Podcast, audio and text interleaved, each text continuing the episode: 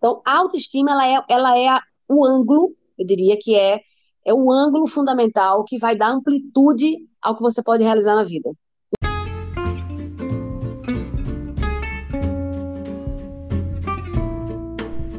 Beauty Talks, o podcast da Tutanat, levando a você autoestima em frascos. Apresentação: Marcele Sultano.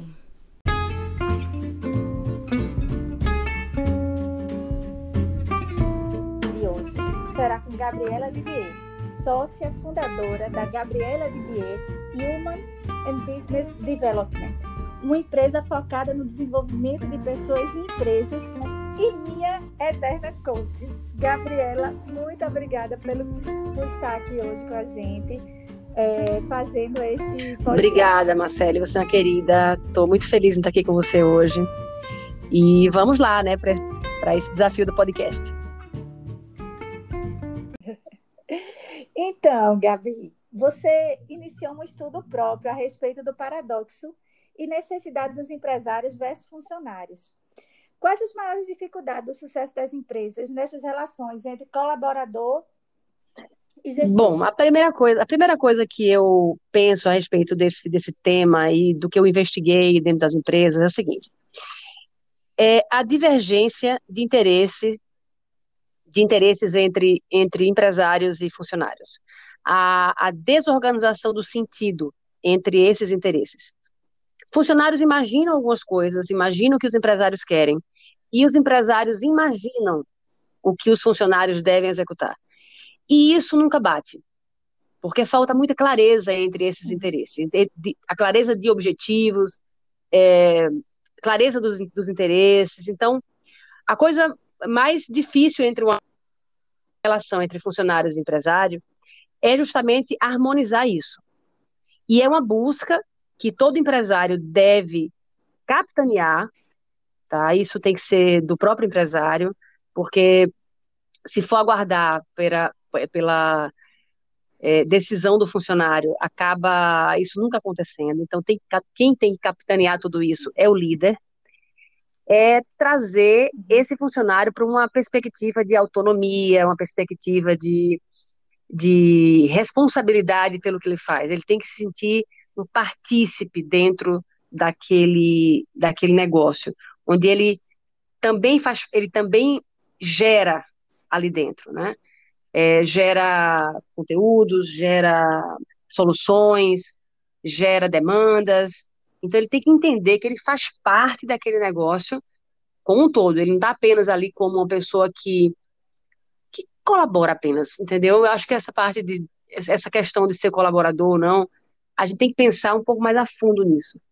Porque é como se, é como se a pessoa não tivesse tanta participação, como se ele não fosse tão importante no processo. E o funcionário, ele é, cada funcionário é a soma do todo, né? Ele é, a, na verdade, cada um uhum. deles, quando somados todo, dá o todo. Então, eles precisam se sentir parte desse todo. E muitos deles não se sentem parte do todo. Então, eu acho que isso é muita falta da, do compartilhamento de um propósito, né? E a clareza é, deixar a clareza de, de mostrar a importância que o empresário não faz nada Exato. sozinho. Né? O gestor, o gestor Exato. não faz nada só. É impossível você fazer as coisas uhum. só, né? E, e fazer com que eles sintam, né, que eles são parte desse processo e fazer com que eles olhem o seu propósito, né? O propósito do gestor como o seu, eu acho que é o maior desafio. Né? Exato. Né? A construção do propósito, quando ela é feita unilateralmente, onde as pessoas não participam, as, as lideranças é, táticas não participam, outras lideranças estratégicas muitas vezes também não participam. É, uma, é, uma, é um propósito que vem apenas do empresário e que muitas vezes não é comprado pelas pessoas. Então, o propósito, que é uma construção de visão de futuro, uma missão poderosa que, que traga pulsão, né? A missão é a pulsão. Então, a missão tem que trazer uma, tem que ser esse objeto pulsional da empresa, onde todos os dias as pessoas precisam viver por aquilo ali. As pessoas não entendem aquela missão, elas não compraram aquilo ali, ou a missão é vaga, ou a missão não tem essa força toda, ela não traz sentido, as pessoas vão viver sem sentido dentro do negócio. Elas vão trabalhar pelo dinheiro, vão trabalhar pela ideia de crescer mais um step em, sua, em suas carreiras, é, vão às vezes fazer daquela empresa um trampolim para uma outra empresa. Então, a vivência e o engajamento desse funcionário dentro da organização é uma atribuição do líder. Ele tem que promover esse ambiente né, de engajamento. E, o que, e como é que a gente engaja pessoas? Ajudando elas a serem mais, a terem mais sentido no trabalho. Né? É, a história de a gente dizer assim, não, procure felicidade no trabalho, não é por aí. Eu acho que a felicidade ela acaba acontecendo, mas o que mais importante precisa acontecer é que esse líder tem que trazer sentido para as pessoas. E isso engaja. Verdade. É, o sucesso das empresas está muito conectado às pessoas que compõem essas equipes, né? Além das capacidades para exercer suas funções, o desempenho das pessoas está muito correlacionado à autoconfiança. Quais são os fatores que tu acha que implicam no desenvolvimento da autoconfiança é, Primeiro, pessoas? a gente só pode confiar quem a gente conhece, não é isso?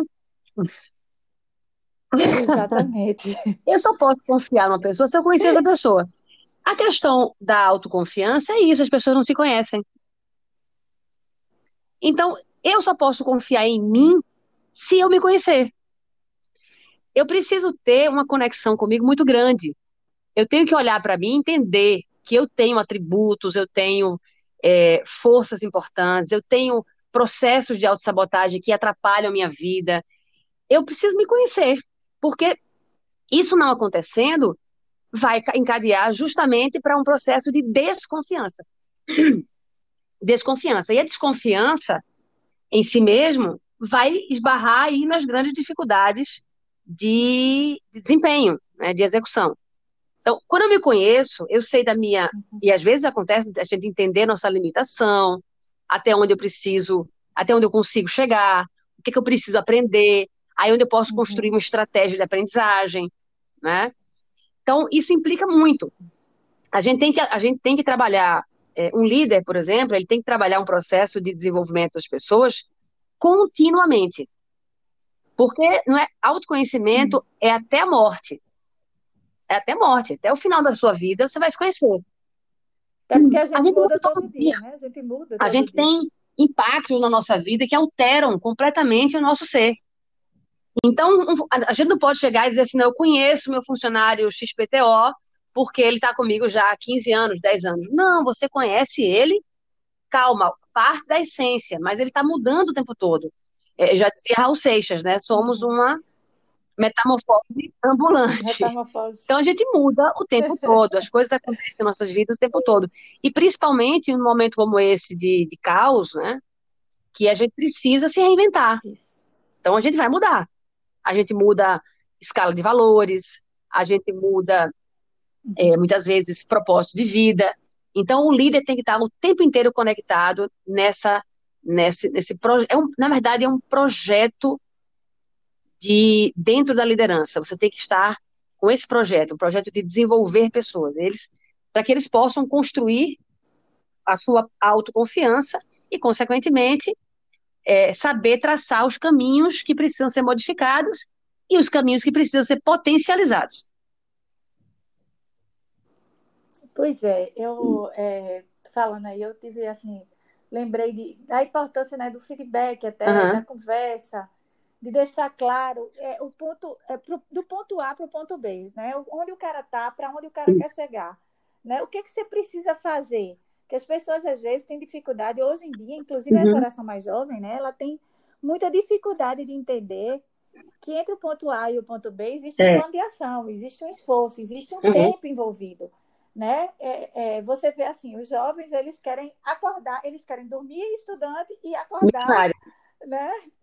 Profissional bem sucedido, exatamente. Quando na verdade tem todo um caminho para chegar lá, né? De muito Exato. estudo, de muito esforço, de, de, muitos erros. Né? O caminho é muito importante, as pessoas estão esquecendo é, a... Eu percebo muito isso. É, a gente tem que entender uma coisa. É, a gente não pode superestimar o que a gente pode fazer em cinco meses. Mas também a gente não pode subestimar o que a gente pode fazer em cinco anos. A gente, quando entra numa faculdade, a gente não entra para se formar em seis meses, a gente entra para se formar com cinco anos. Né? Então, mas a gente sabe que tem que percorrer todas aquelas cadeiras, todas aqueles, aquelas etapas. E, e um projeto de vida, ele tem etapas que precisam ser cumpridas. Ninguém adquire experiência com, com um ano. Ninguém vira mestre sem se tornar aprendiz. Né? Então, as pessoas hoje querem ser mestres sem ser aprendizes. Querem ser líder com, com pouquíssima idade, acreditando que são uhum. líderes, que vão conseguir. É, pode acontecer, claro, mas é muito difícil, porque a liderança pressupõe muito. maturidade, principalmente emocional. E tudo que hoje a gente percebe é, nos jovens é ainda uma instabilidade emocional muito grande. Por exemplo, o córtex pré-frontal de um jovem, ele amadurece com 23, 24 anos de idade, que é onde está o, o, o, ambiente do pensar, do refletir, da empatia, do, da capacidade de julgamento, de resolução de problemas. Isso está no pensar, está na, na, na, região frontal do cérebro. Então, a gente tem que entender que isso não acontece de uma hora para outra. Isso precisa de, de tempo para ser hum. amadurecido, né? É verdade, é verdade. Olga, e qual a importância que a autoestima tem na construção desses relacionamentos pessoais e profissionais? Porque a gente sabe que faz muita diferença, né? Quando a pessoa está com a autoestima fortalecida. É, autoestima, Marcele, é uma, uma das fontes essenciais da nossa alegria de viver, porque ela permite que a gente se aceite, né? E, e autoestima, o que é que é autoestima? É uma vivência. É, é completamente diferente do que as pessoas falam sobre autoestima por aí. A autoestima verdadeira é uma vivência da gente se apropriar da vida. E, e as exigências que ela nos, nos faz. Então, é uma confiança do nosso direito de ser feliz, da gente ser digno, merecedor, é, é, qualificado para expressar, para pensar pra, e para é, é, desejar, né? para botar para fora o nosso desejo intrínseco. É, e depois usufruir dos resultados, né? E outra, é a confiança também em, nosso, em nossa capacidade de pensar e enfrentar os desafios da vida. É completamente diferente do que as pessoas pensam sobre autoestima, porque a autoestima também, veja, a autoestima é considerada hoje um diferencial competitivo, sabe por quê? Veja só. A autoestima saudável, ela promove o quê? A capacidade de pensar, realismo, intuição, uhum. criatividade, autonomia, flexibilidade, é, capacidade de admitir erros, cooperação, generosidade. Então, pessoas que são bem-sucedidas, ou melhor, pessoas que querem ser bem-sucedidas, elas precisam disso. De ter uma capacidade de julgar, de pensar, ter uma capacidade positiva com realismo, né? Então, por isso que hoje a autoestima é considerada um diferencial competitivo. Né? E aí, quando você pega a, autoestima, o que é que ela determina?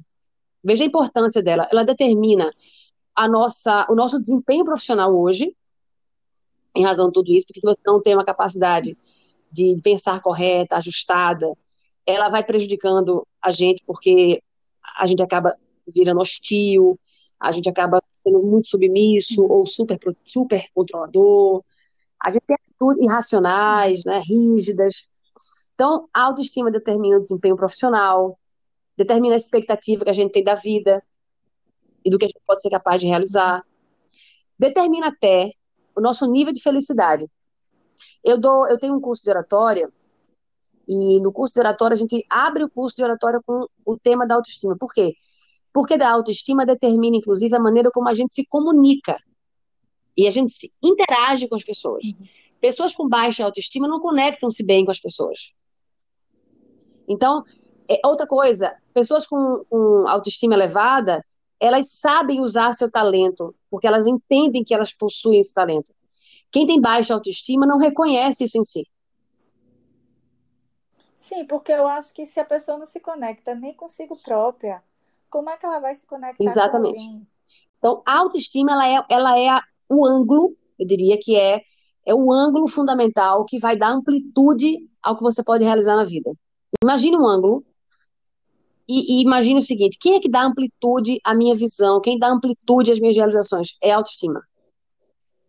é autoestima. Se as pessoas soubessem o quão importante a autoestima é, elas debruçariam muito mais sobre esse tema.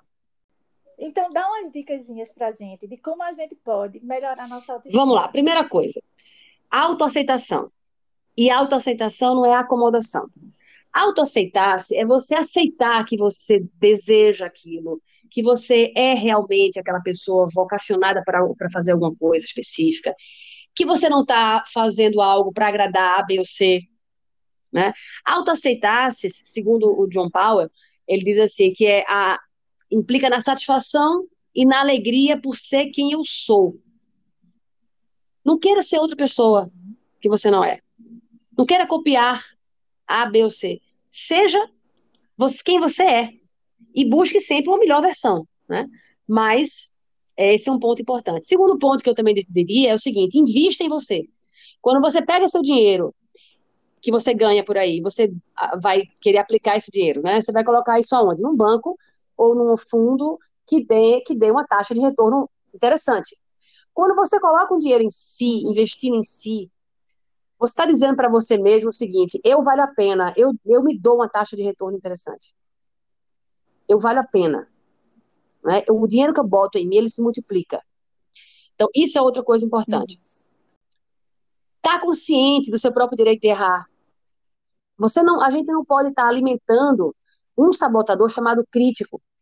O crítico é terrível, ele acaba com a gente, é como se fosse um, um inimigo que vivesse com um chicote na mão o tempo todo. Então, quando a gente aceita o direito de errar, que não tem problema errar, claro que nós não vamos viver errando, né? Não é essa ideia. Mas que a gente pode errar e o erro faz parte do sucesso. Então, não seja um tirano de si mesmo, né? Diminua esse sabotador crítico que ele vai aliviar muito sua vida. Um ponto também bacana é aprender a dizer não, é, sem se sentir culpado. A gente acaba, quando a gente fala não para as pessoas, a gente acaba é, se sentindo culpado, né? Poxa, eu queria atender, queria ajudar, mas não, mas tem hora que você precisa se ajudar. Se você não se concentrar nos seus processos, na, naquilo que vai te levar para os resultados que você deseja, e ficar fazendo tudo pelo outro, você vai, você vai contribuir com o sucesso do outro. Ok, bacana, mas e o seu? Quem vai contribuir com o seu? Então, a gente tem que. Não é uma coisa substituta. Eu não tenho que fazer pelo outro e cortar de mim mesmo. Não. Eu tenho que fazer por mim e pelo outro ao mesmo tempo. E aí, por isso que entra um pouco do, do aprender a dizer não. Não está na hora, vamos lá, eu estou fazendo aqui, mais na frente eu te ajudo, daqui a duas horas a gente desconecta. E a gente acaba tendo um processo de autorrespeito. Aprender a dizer não, gente, é ter autorrespeito. Se você não tiver, ninguém vai ter com você. É verdade. E eu acrescentaria isso tudo, o autocuidado. Porque, Sim. Né? Porque a gente aprende que é o seguinte, a gente ama aquilo que a gente cuida. Então, se a Exato. gente não cuidar da gente mesmo, e aí entra Isso. autocuidado, pode, pode ir uma série de coisas, autocuidado mental, autocuidado é, da alimentação, né, do corpo, da mente, do, do é, da aparência também, né? Porque quando a gente quando a gente se arruma, quando a gente ajeita o nosso cabelo, quando a gente faz uma maquiagem, a gente se sente melhor. Né? E esse autocuidado. É uma pessoa, faz a diferença. Dentro do autoestima, Marcele, eu, eu gosto de dizer sempre assim, que o autocuidado está relacionado à autoimagem também, né?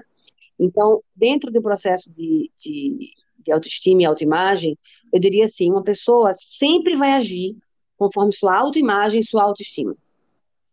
Então, esse autocuidado que você fala é fundamental, porque você está cuidando de quem você mais ama que é você mesmo. É, eu lembro de um exercício que uma vez tu fez comigo, que é você aprender uhum. a olhar a si mesmo, né? Como se, como se quando você era uhum. pequeno. Tipo, é você ter empatia e você ter paciência com, com você mesmo. Porque às vezes a gente perde a paciência com a gente, né? A gente perde.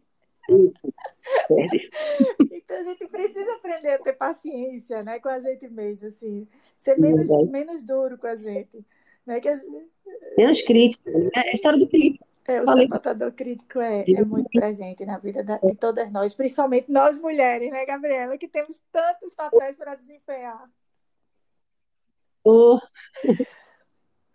Então, me diz uma coisa, como é que tu faz para administrar teu dia a dia né, com tantas atribuições, né, e desempenhando tão bem todos os papéis da tua vida. Me conta aí. Bom, é, não sei se estou desempenhando tão bem assim, não. Mas conta pra gente. Toda mulher tem seus truques. Eu quero saber os seus truques. É um esforço, né? Não, meu, meu, meu esforço que eu aprendi há 15 anos atrás é gerenciamento de tempo. Eu, eu passei a ter uma disciplina sobre isso, eu era péssima nisso, péssima. Isso era uma grande debilidade que eu tinha, que eu transformei em habilidade. Hoje eu dou aula de gestão de tempo. Mas a coisa mais importante na minha vida, realmente, nesses últimos 15 anos, para conseguir, ligado à execução, foi gerenciamento de tempo. Então, eu cuido do gerenciamento de tempo, assim, preciosamente, com, com muita. Com, primeiro, com delicadeza, cuidado, né? Mas sem me cobrar em cima de nada, porque assim, a gente tem uma coisa chamada um tempo que é limitado. Um dia não passa de 24 horas, então não adianta a gente querer fazer tudo, porque não vai conseguir. Então, o que é prioridade neste dia? O que é prioridade amanhã? O que é prioridade depois de amanhã? E nós vamos fazendo um, um arranjo nos tempos. E aí eu começo a negociar comigo mesma o que é mais, mais importante e quais são os tempos que eu quero dar para cada função que eu executo, para cada função que eu exerço na vida. Então, eu tenho função de mãe, eu tenho função de filha, eu tenho função de, de profissional, eu tenho função de amiga, eu tenho função de melhor amiga de mim mesmo, eu tenho função, enfim, de é, é, participante de uma comunidade cristã. Então, tudo isso são funções que nós temos na vida. E a gente tem que saber como é que a gente quer distribuir esses tempos ao longo de um, de um dia, de uma semana, de um mês, de um, um ano, enfim. Como é que você quer distribuir isso? O que é que para você é satisfatório? Porque se, se, você determina o que é satisfatório para você, você, você vai ficar bem com aquele resultado. Não é pouco nem muito, você vai ficar bem com aquilo. Hum. Tá entendendo? Então, você quer trabalhar 10 horas por dia, ok, ordene sua vida para trabalhar 10 horas por dia. Isso. Mas não fique achando ruim que é 10. Você que isso. organizou isso, você que escolheu trabalhar 10, entendeu? Agora, escolher 10 e querer dar mais 8 horas com os filhos não vai ser possível. Porque você tem que dormir, tem que tomar banho, tem que comer. Então, a gente vai ter que trabalhar é uma, uma negociação dentro das funções que cada um exerce na vida. Quando você negocia isso, você passa a ficar com o coração mais, mais calmo, mais tranquilo, e aí com menos é, cobrança. Eu, eu diria que é o seguinte, que quando a gente é, faz esse processo aí de negociar consigo mesmo, quando você, como você falou, né? Você fica mais apto a dar 100% de atenção àquilo que você está fazendo naquele momento, né? uhum. né? Então, aquilo lhe dá uma paz, de, eu acho que assim, é o que me dá uma paz de espírito muito grande.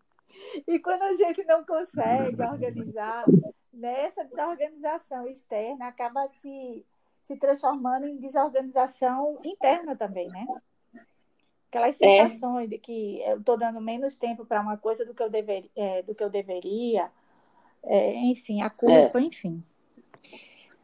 Bom, para finalizar nossa conversa, eu queria saber de hum. você, certo? Dicas para pessoas que estão ingressando no mercado de trabalho, certo? É, como elas podem é, se sentirem mais seguras para ingressar no mercado de trabalho? Primeiro, sabendo exatamente o que é que ela quer. Então, a primeira coisa para se sentir segura, eu diria que é isso. Você tem certeza do que você quer fazer, defina isso claramente. Depois busque o conhecimento que vai te levar a uma excelência naquilo que você escolheu. Busque o conhecimento, depois pratique esse, esse conhecimento. Ou seja, busque a habilidade, né? A prática é a construção da habilidade. Então, adquira, escolha o que você quer, adquira o conhecimento para aquilo, treine muito, treine bastante e haja. E não fique esperando cair do céu. Haja, né? Isso.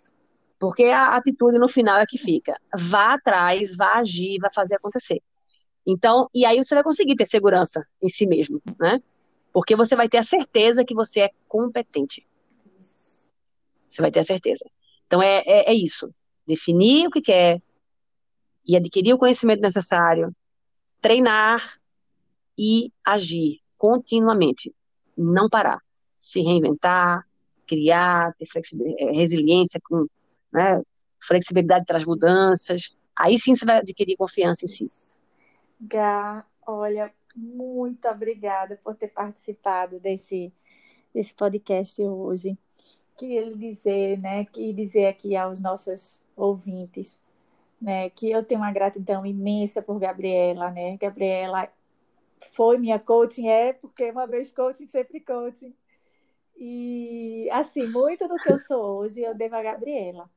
Tá? Muito da minha maneira de gerir as coisas e de, de administrar a empresa e de estar tá liderando, eu devo a Gabriela. Gab, obrigada, obrigada por tudo, obrigada por, por, por topar isso aqui hoje, esse desafio. Poxa, que massa, adorei, adorei, experiência incrível. Muito obrigada pelo convite. Eu também tenho uma admiração por você, assim, gigante. Você, eu sou fã sua, por, sabe, sabe disso, pela sua história, por, por tudo que você já passou na vida. E pela, pelo brilhantismo que você toca as coisas, né? Pelo, pela paixão que exala em você, né? Então, eu sou grata por conviver com você, por ter essa relação, por ser sua coach, sou muito honrada com isso. E agradeço muito por esse, esse convite aqui desse Beauty Talks. Então, gente, é, muito obrigada pela sua audiência, por estar aqui com a gente hoje nos ouvindo e até a próxima.